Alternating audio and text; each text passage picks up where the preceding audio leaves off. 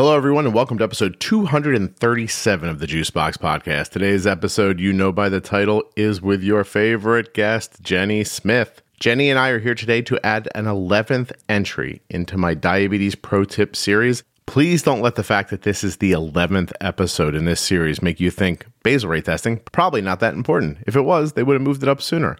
Not even close. Having your basal insulin correct is the core of everything you're doing with insulin.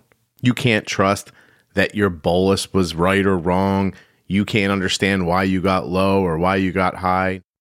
When your basal insulin isn't correct, everything you see coming back to you from your blood sugar experiences, from your glucose monitors, from your meter testing, none of it is actionable. None of it is valuable if your basal isn't right. Every time I speak with someone privately, we start with basal insulin. Doesn't matter if you're pumping or injecting, and most people's basal insulin is significantly incorrect. If you're seeing blood sugars that you don't understand, it's easy to see a low blood sugar and think that means less basal. But that's not always the case. At the end of this episode, I believe you're going to have a firmer grasp of what basal insulin is, how to make adjustments to it, and why it's so important. You really need to listen to this one. This is where it all starts. This episode of the Juicebox Podcast is made possible by Dexcom, Omnipod, and Dancing for Diabetes. Dexcom, of course, the makers of the G6 continuous glucose monitor. Omnipod makes the only tubeless insulin pump in the world. And Dancing for Diabetes is the organization bringing joy to children in Florida and touching people all over the world with their generosity. You can find out more at dancingfordiabetes.com, dexcom.com forward slash juicebox, and myomnipod.com forward slash juicebox. My friend Jennifer Smith is not just a CDE, she's a person who's been living with type 1 diabetes for a very long time. Jennifer holds a bachelor's degree in human nutrition and biology from the University of Wisconsin. She is a registered and licensed dietitian, a certified diabetes educator, and a certified trainer on most makes and models of insulin pumps and continuous glucose monitors. Not only that, but she's my guest in every episode of the Diabetes Pro Tip series. If this is your first one, you have to go back. Start at episode number 210. From there, it goes 211 and 212, then jumps to 217, 18, 19. Diabetes Pro Tips picks back up at episode 224 with Mastering a CGM, 225, 226, 231, and of course, you are listening to episode 237. This is the 11th in this Diabetes Pro Tip series. And in my humble opinion, it just wouldn't be the same without Jenny. Last thing, actually, last two things. First one's easy. You know what I'm going to say. Nothing you hear on the Juicebox podcast should be considered advice, medical or otherwise. Always consult a physician before making changes to your healthcare plan or becoming bold with insulin. And the second thing is that Jenny does this for a living. You can check her out at integrateddiabetes.com or her email address is right in the show notes of your podcast player.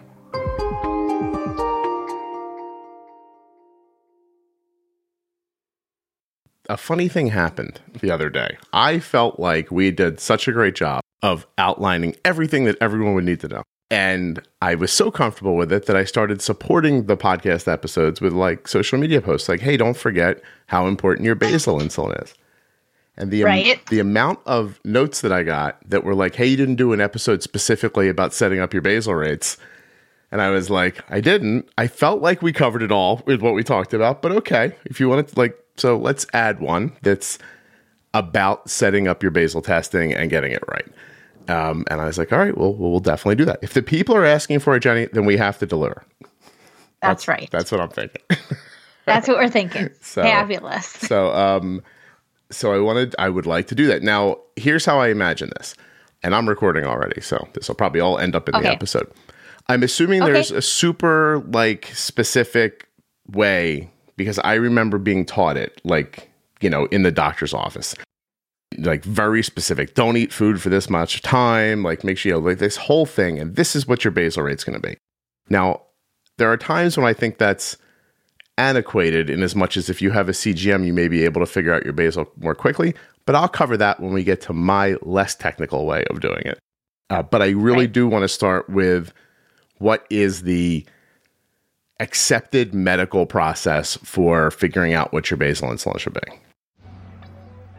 Check out Dancing for Diabetes at dancingfordiabetes.com. That's dancing the number four diabetes.com.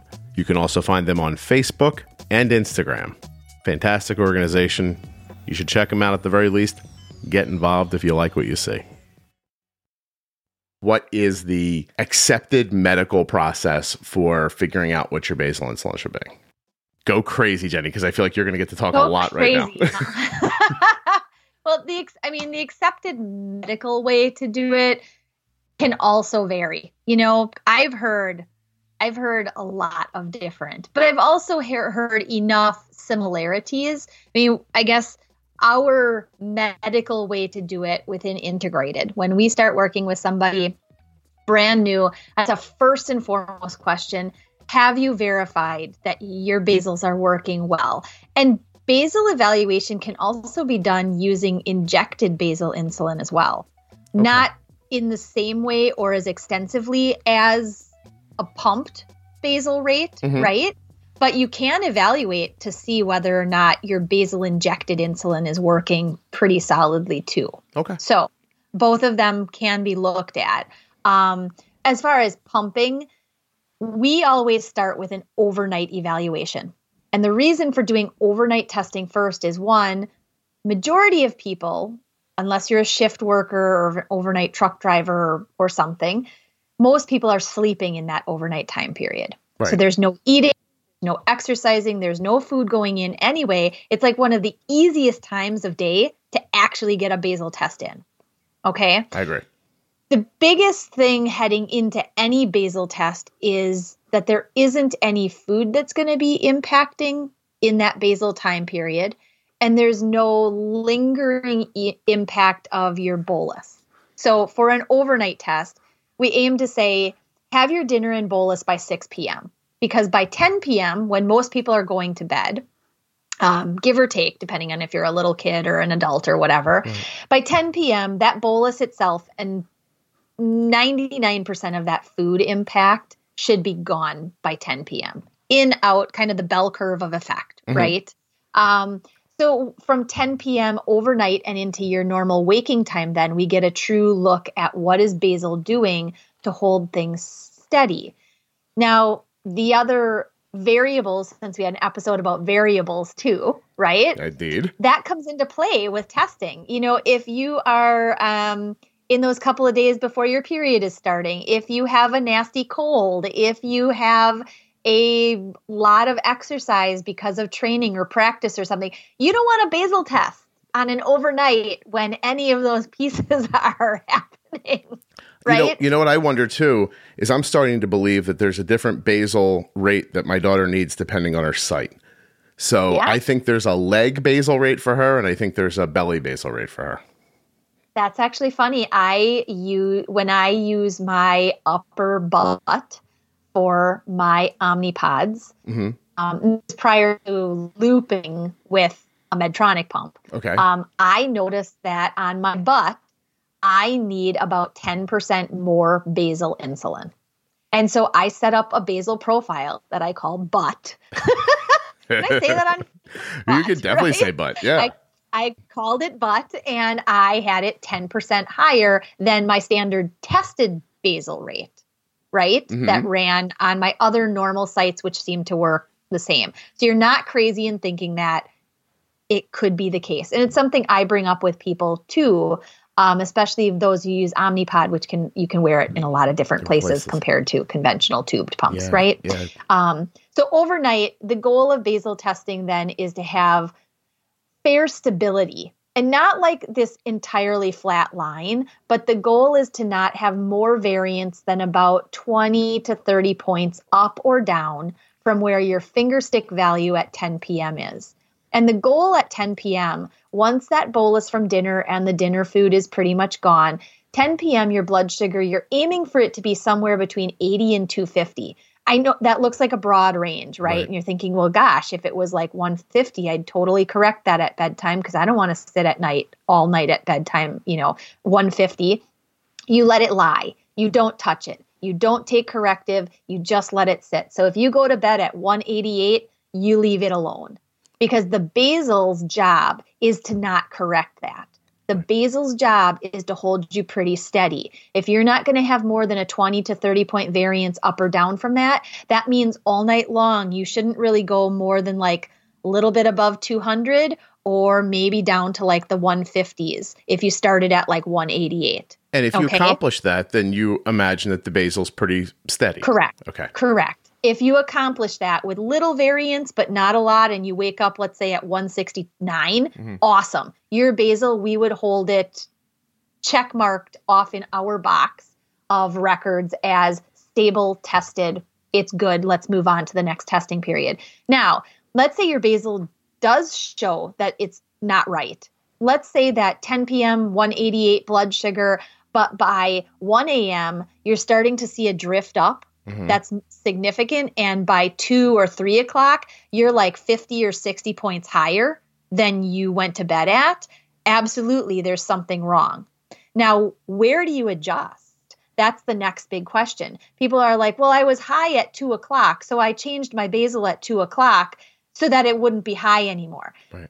It's actually it's kind of missing the boat, right? Right. Because where you really want to adjust the basal is about one to two hours prior to the drift to being too high or too low starts. Okay. So if you're too high by 2 a.m., you probably need a basal adjustment at least by 1 a.m. or maybe midnight that's higher so that you don't have the drift up in the next two hours. Yeah. And that's be, and for people listening that get confused by that, um, if you think about pre bolusing, you put insulin and it doesn't begin working for a certain amount of time, either does basal insulin, and you're using much less of it. So to get a real impact from it could take some time for it to uh, build up its efficacy, build I up. guess, right? And then Correct. be able to hold you stable. Okay. Correct. Yep. So that circulating insulin level, it's a great description. It needs some time to bump up or bump down right. to the rate that's going to be then effective an hour to two hours from now at that rate. It's the same uh, reason uh, same reason why when we tell somebody if your blood sugar is super stable at 70 and it's been like that for hours and you haven't had um, food or you know insulin and you want to try to bring it up by doing a temp down, you can. But if your blood sugar's falling at 70, shutting off your basal is not going to do anything to affect what's happening right now. Now, right. correct. You'll make your yep. blood sugar high two hours later, right after your seizure. Right. right. Exactly. Right. Yeah. Or after you had, you know, 30 grams of a, a juice box or whatever. Right. Yes. Exactly. Yeah. Um, so it's it, same same thing. You know, if you're drifting down, you adjust the basal down a little bit, mm-hmm. still in the same time frame, one to two hours prior to that drift starting, so that you don't get too low later. Right. right. Um, now, by how much? I mean, again, this is where it does vary a bit, but usually, you know, if the drift up is somewhere between like 50, like 30 to maybe 60 points higher or lower than you want to be within that time period, an adjustment by 0.05 to the basal rate mm-hmm.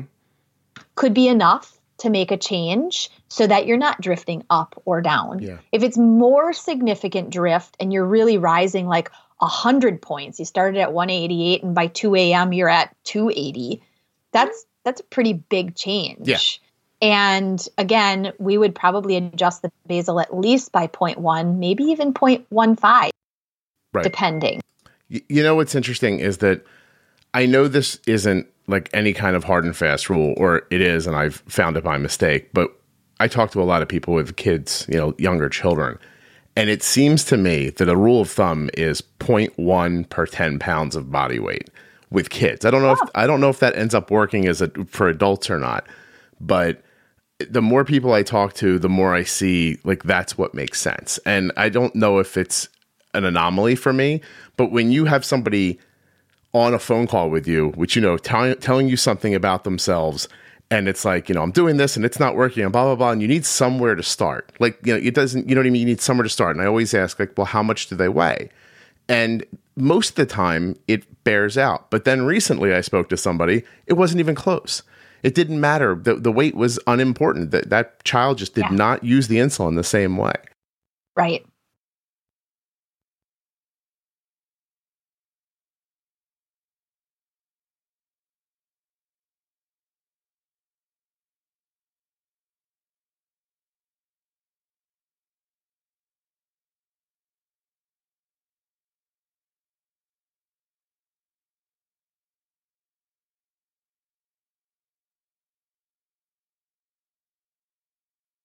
I think of basal in a completely odd way. I think of it like volume, right? Like on a on a stereo. And I just think if you can't hear it or if the basal's not working, turn it up. And if it's too loud, turn it down.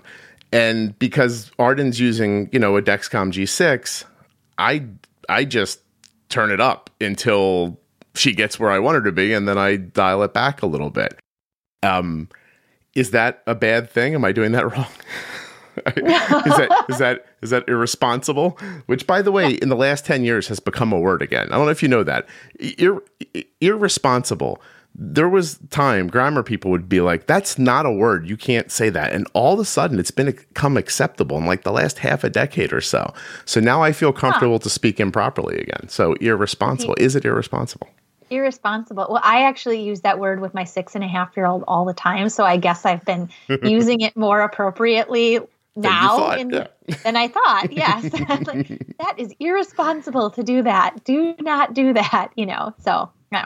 Anyway, I anyway, I, I don't I, think I don't think that that's irresponsible. Okay. I mean, you're doing again, and again, in, in the topic of basal specific adjustment, if you're talking about temporary basal adjustment, you we do that a lot to dial it up, to dial it back, to kind of, you know, and that's also the concept of looping, right? Right is that the, the the system works according to what it sees happening to the blood sugar and the insulin that's active and the food that's active and it may dial things up and it may dial things back. So that's i mean definitely not irresponsible. When we're talking about setting true basal though we really want to make sure that we set the the basal rate itself in the profile the right way. And you can dial it up you know, if you want to be truly bold with insulin, you may want to dial it up a little bit more than you think you may need. Mm-hmm. Do another basal test. And then if it doesn't work quite well because now you're ending up lower than you wanted, great. Just dial it back a little bit in the adjustment that you made.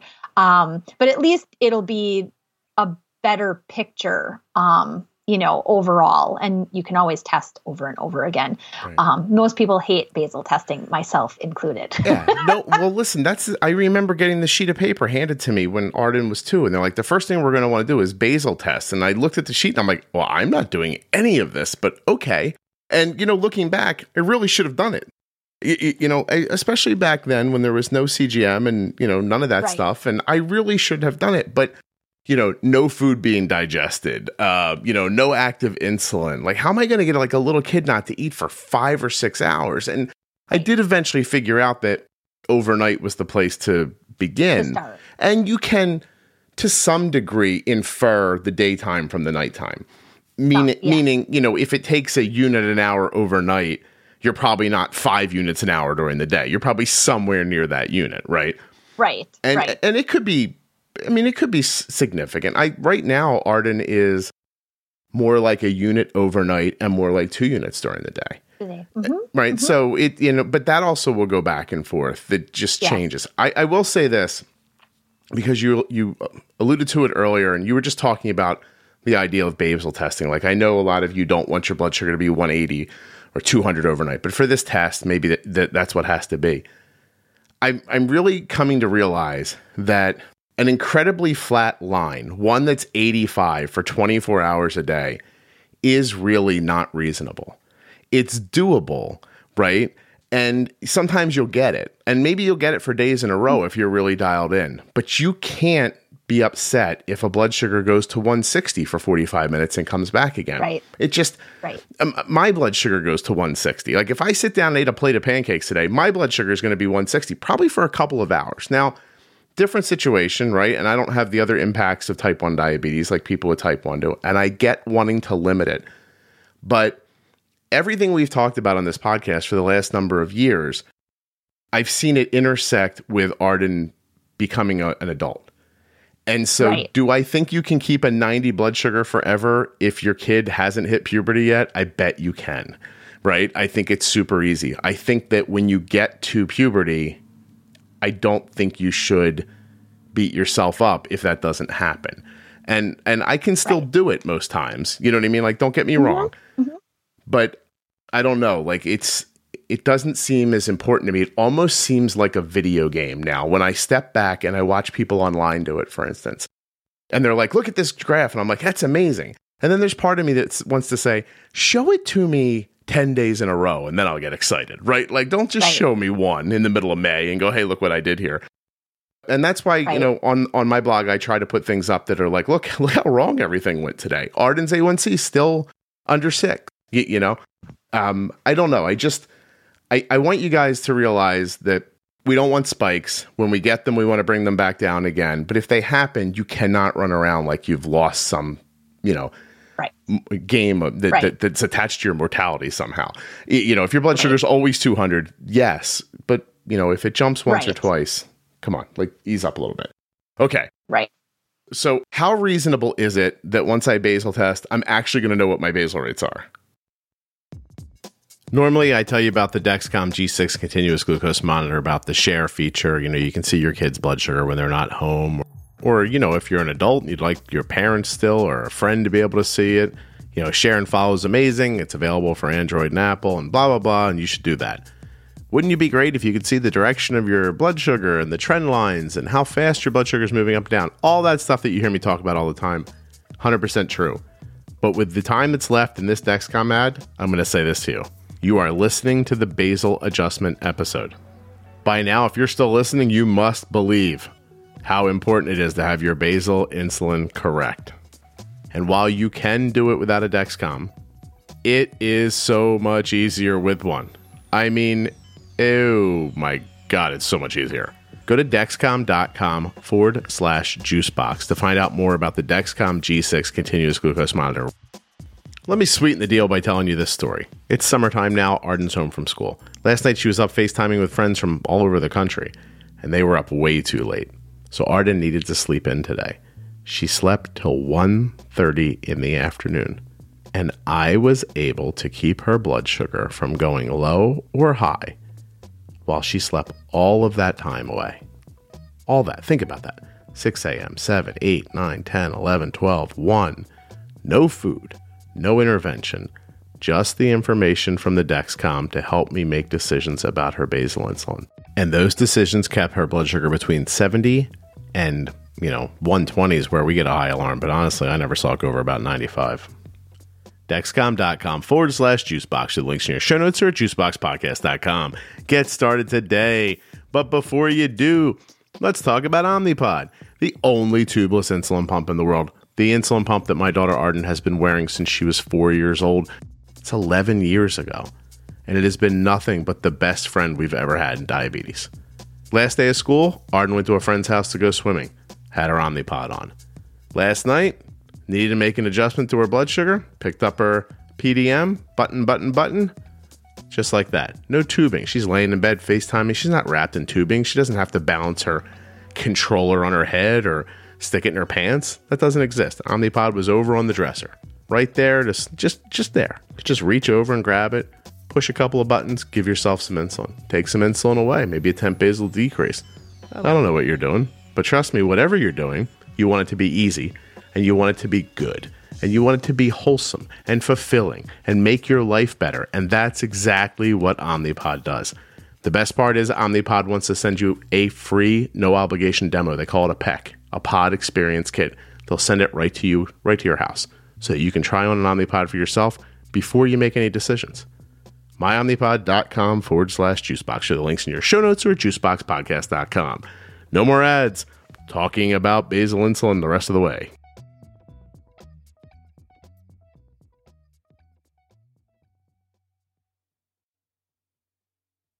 Are there times I basal test and then I don't have any better of an answer? Uh, there might be, especially um, if, like I said before, if you're doing some basal testing and there are variables at play that you didn't really think to pay attention to within that time period, then absolutely, though that basal test could be not very purposeful. It could be kind of null and void.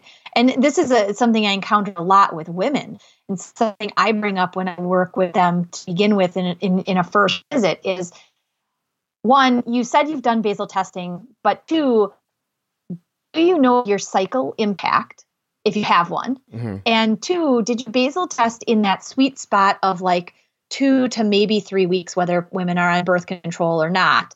There's sort of like this two to three weeks of sweet kind of place of management without significant hormone impact. And that's where basal testing needs to happen. It needs to happen without the impact of the pre cycle or ovulation hormones kind of coming into play. So if you haven't basal tested in those sweet spots, you can be completely wrong what's happening and what your basal needs are. Um, once you do have that sweet spot put into play, then the other, and this is an important piece that a lot of people ask about too, is great. So then I need to test in these other times. Well, not really. You know, what we find is that women mostly need like a 25 to maybe 40% increase in a hormone specific time period mm-hmm. of the month. If you know that, what you can do is use a temp basal, see how well does this work. And what you can do, because the time periods during the day that your basal goes up or down, physiologically, those times will remain pretty stable. Those shouldn't need to change. It may be that you just need 25% more between 6 a.m. and 10 p.m right? Okay, okay. So you can plug that into a basal profile, set it, and turn it on or enable it when you need to. Um, but those time periods of the day, they stay pretty stable. Once you've designated, oh, my basal needs go up at 2 a.m., up, they shift down again at 8 a.m. They're pretty stable until 4 or 5 p.m. They might go up or down again. Um, another piece for basal testing is that most most people again, your diabetes may vary, but most people yeah, or will have about or will. Mm. Most people have one valley and one peak to their basal during the day. Okay. So let's say they start midnight at 0.6, it might go up to 0.8 by 2 or 3 a.m.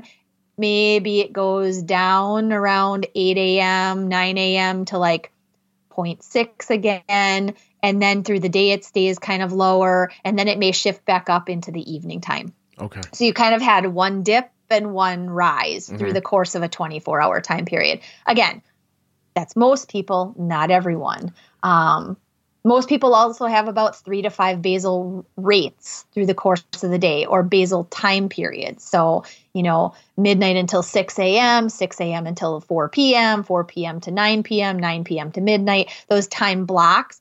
Most people have about three to five different segments of rate need through the course of a day. Yeah, and you have to stay flexible too. You can't just yeah. say to yourself, look, I've set this basal rate. It starts at 3 p.m. and it ends at 7 p.m. and it always works. And then Thursday comes and at 5 o'clock, your blood sugar starts to drift up and it won't stop drifting up. You can't lock yourself into that doesn't make sense because my basal always works. It's not working now. And the right. reasons, you know, and we talk about this throughout the you know the years of the podcast, but the reasons are almost unimportant in the moment the truth is your blood Fix sugar it. yeah yeah right you need more insulin use more insulin and and I I've, I've come to start I've, I've begun to start saying privately that that the diabetes your blood sugar it's requiring more of you. So give it to it. You know mm-hmm. it's telling you something. Your blood sugar going up is is is your body saying hey i don't have enough insulin. Don't like wonder right. why. Just believe it.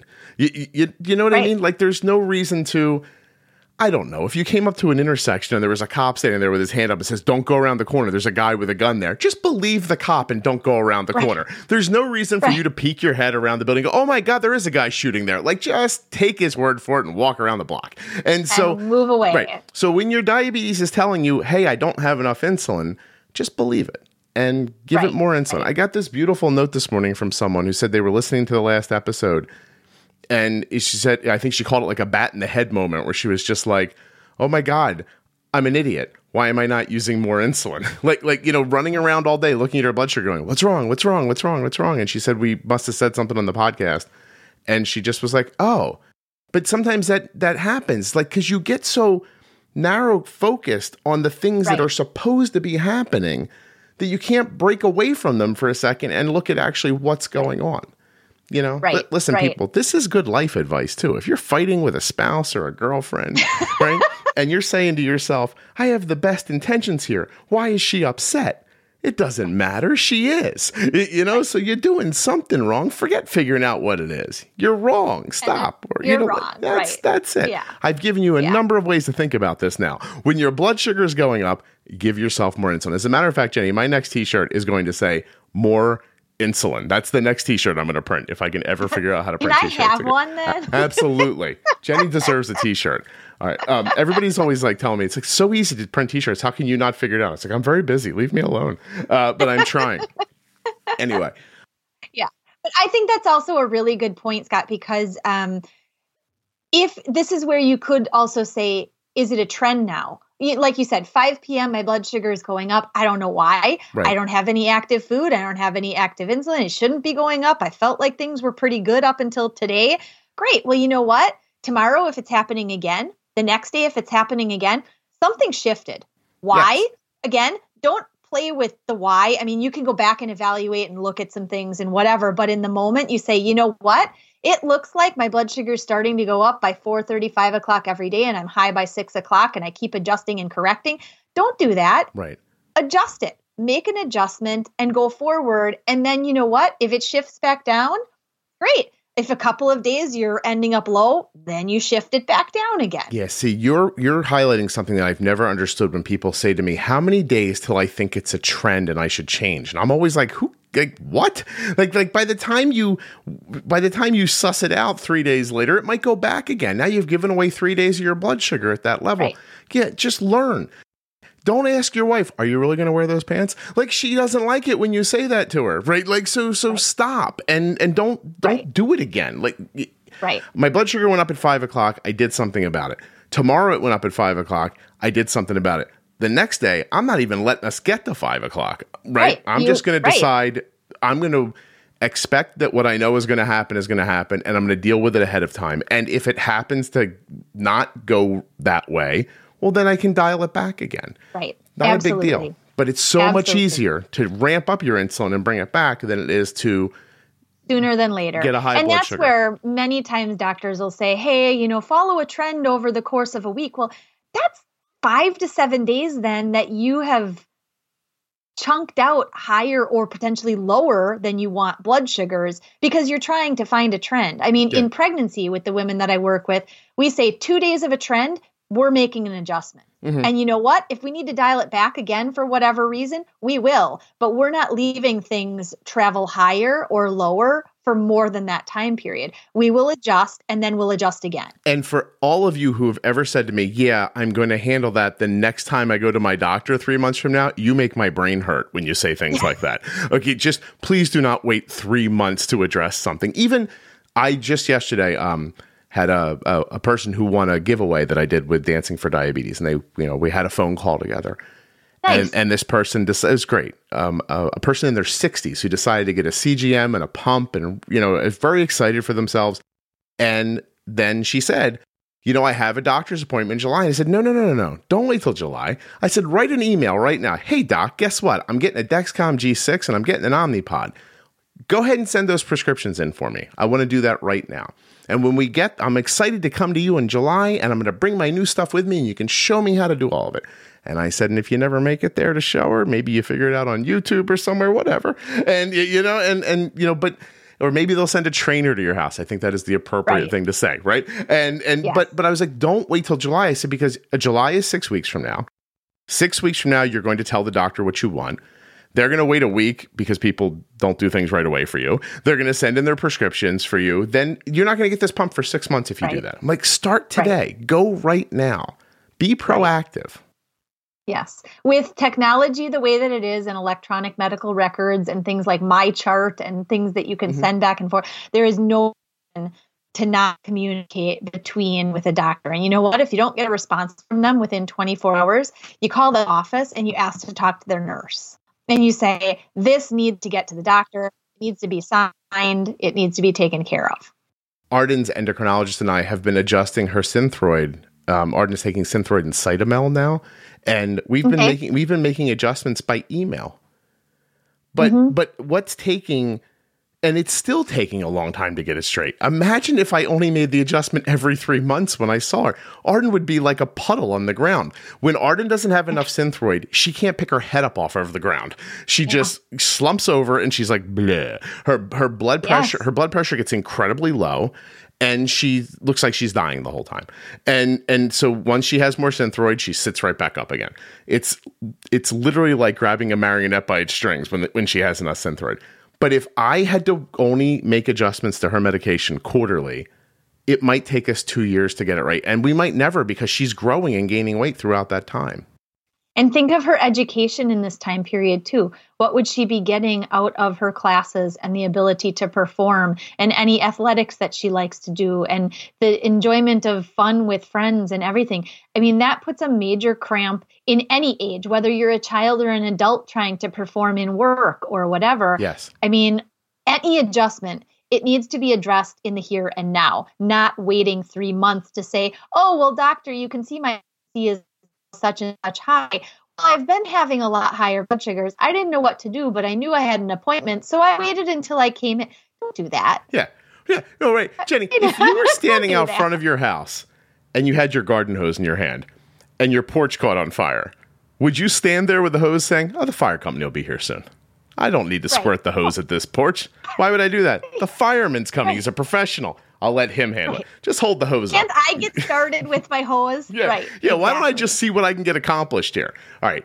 So right. bringing this all back to your basal insulin, because no yeah. one thinks about their basal insulin with nearly the importance that it is. I spent the first 10 minutes of a conversation the other day explaining to a person what it was.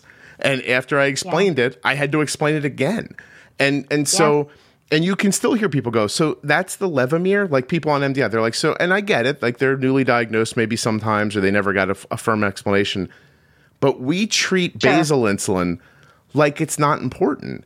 And it's everything. Right. It's it's right. so much more important. Like if it, it, it, you know, we say it all the time. Everything starts at basal. If basal's not right, nothing else works coming off of it. Right. Well, and so many people think that basal's job is to bring blood sugar down right? So yeah. many people, I mean, people I've worked with who've had diabetes long term who've come in and, you know, I look at their records to begin with and they're confused and annoyed that their basal insulin isn't letting them wake up at a target blood sugar. I just stay high all night long. Well, you're starting the night high. so something, I mean, time chunks of the day, usually where you are now, it's because the hours ahead of that something isn't right. Yeah. It's not the here and now, it's the what happened before this that got you here. So let's look you know, I wanted my basal should it's here and here and here and it should be bringing me down. No, that's not Basal's job. Right. Basal's job is to hold you steady. If you didn't eat all day long, you shouldn't have much variance. Diabetes is like a time travel movie. I've come to think of it this way, right? Like it, whatever's happening to you in the moment when the camera's pointed at you has nothing to do with what's in the frame with you. It's not a it's not a murder mystery. It's not somebody stabbing you and going, "Oh, this is what's happening right now." It's the guy in Act One set something down on a table, and in Act Three, 25 years later, that thing is how come you, blah, blah, blah, blah, blah. There are things in the past. There's decisions you're making right now with your diabetes that are going to affect you in three hours or six yes. hours. And and it's not now so much. Like it, it's interesting too how people um overreact to the idea of pre-bolusing originally. Because when their blood sugars are out of whack when they're really first starting to get things together and they're jumping up and down they're so reactive to everything they see. I did something and then this happened. And i always tell people if you pre-bolus and 2 minutes later your blood sugar starts dropping that has nothing to do with the pre-bolus. Nothing. That's why when you know when you guys hear me say Arden's blood sugar was 85 and I pre-bolused her it's because she was stably 85 for three hours. The pre bolus isn't going to start working right away. I only needed her to get to lunch 10 minutes later. Right. The only reason it would start working right away is if you physically had that cannula in a vessel. Yeah, right. And it was literally going right into the vein, pumping then, it into her bloodstream. right, right.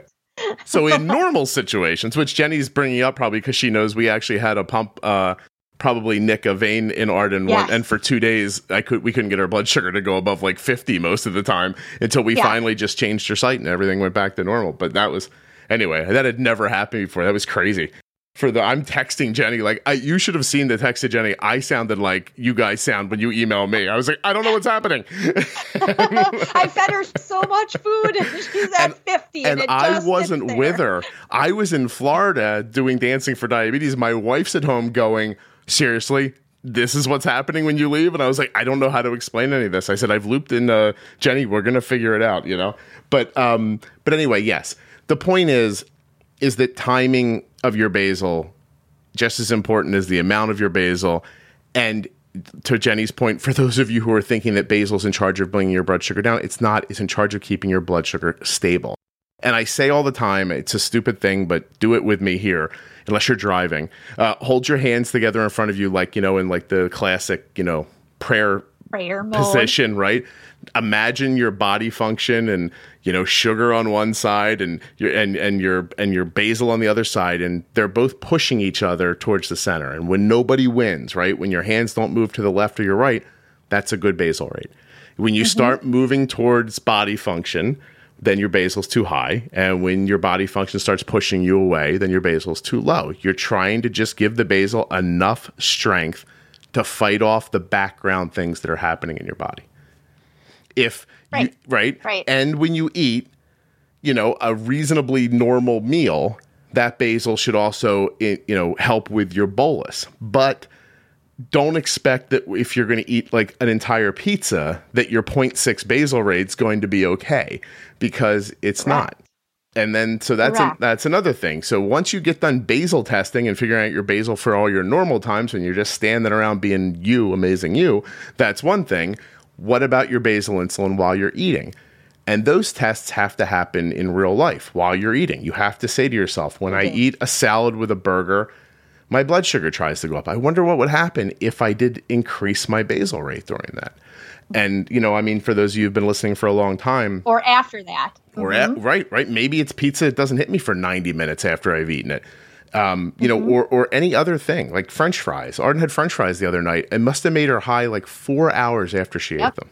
You know, so that it's that, and that's in just understanding again. That's why we also start with the overnight test, because if you can wake up in target, you are not fighting being too low from excessive insulin dropping you mm-hmm. and you're not fighting being too high and having to correct and add insulin in a time that you're most people are insulin insensitive in the morning right? Yeah. So when we talk about things like adding fat in yes your background basal if you know it's solid and set to begin with then you know how to play with that temporary basal feature to accommodate for long-term impacts like fat fat causes essentially a stress factor. It releases triglycerides into the bloodstream, which causes insulin resistance in the aftermath. It can last as long as 10 hours after eating high fat. Yes. So most people need a basal increase. It's like fat almost causes your basal insulin dose to be reduced by 50%.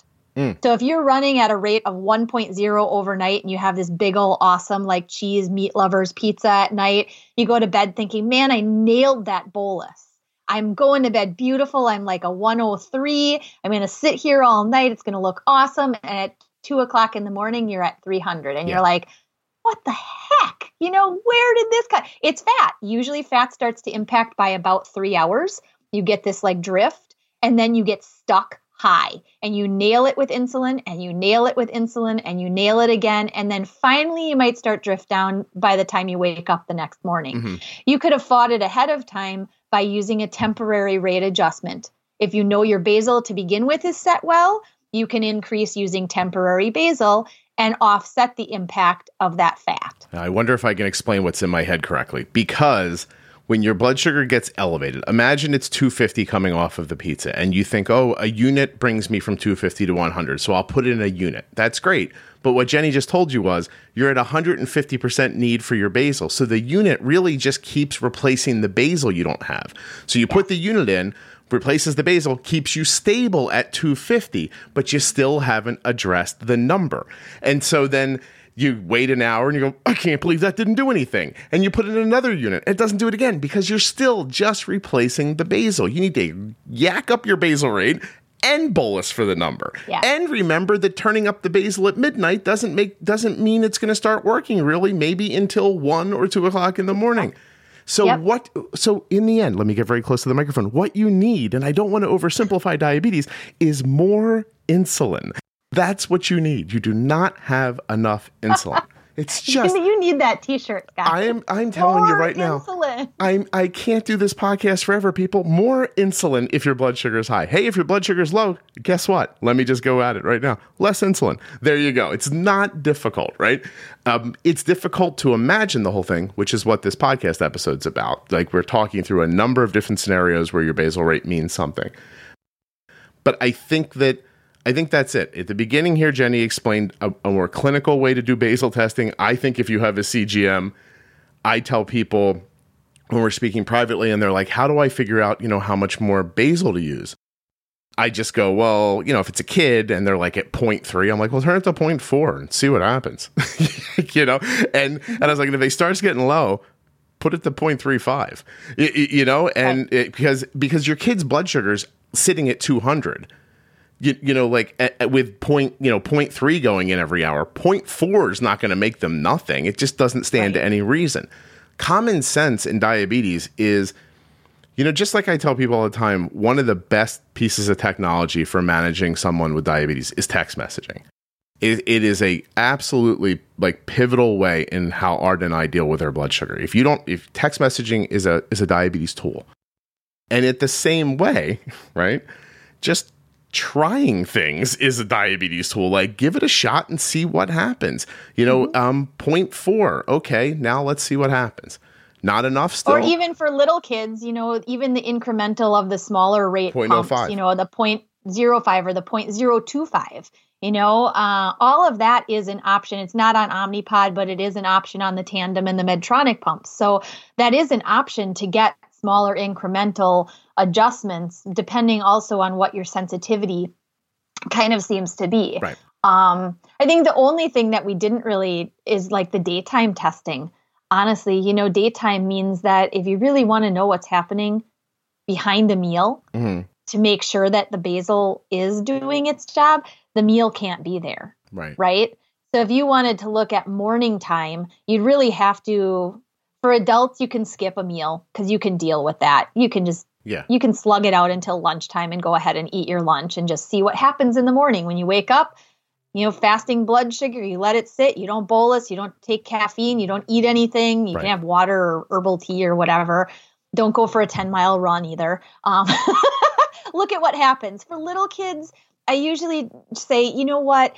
If you can get them to sleep in a little bit longer, maybe on a weekend, at least you're going to get an idea behind what their normal breakfast time is in that morning time mm-hmm. to see did the basal carry them pretty well or one i had one mother i worked with um, not too long ago she's like he woke up and he just started playing with his legos right away he played with his legos for a long period didn't even care about eating breakfast i'm like awesome yeah that was a basal test I was like, there was nothing there. There was no food, no bolus. He was sitting and playing with Legos fabulous we've got information. That's cool. That's actually yeah whatever you can do. Just just right. but do it because you need to know in the end if you've ever spoken to me privately what i'll tell you is in a perfect world if your basal's right your blood sugar is going to be 90 it's going to be 85 or 90 now i don't expect it to always be that but that's your goal. And if that's your goal then it when you're at 150 it's not correct. And also when you're bouncing all over the place, if you're one of those people who right now is struggling and your blood sugar flies all over, you may turn your basal up and get a low blood sugar and think, "Oh my gosh, that's because I turned my basal up." But it again, it might have be about the the bolus you used before. So, I, you know, there's one thing I say all the time that I think is how you start your basal rates. First thing you have to do is find a level. Just mm-hmm. find a stability point. It doesn't really almost matter where it is. Just get your blood sugar to sit still. And if you have to nudge with food to, to do it or nudge with insulin to do it, it's fine. But get stable somewhere and start over. Even when things go crazy here, I'll say that to Kelly. I'll be like, listen, I said, we're out of, like, everything's out of whack. Like, we got to find a stable point so we can start over again. And, you know, you just can't, I don't know. It's like, it's like trying to catch a, it's like trying to catch a bug. You, you know what I mean? Like you, you got to wait till it lands. anyway, all right. Um, do you feel like we've covered it? I think for the most part, yeah. I think we have to. I appreciate everyone who reached out and asked about a more specific episode about basal testing.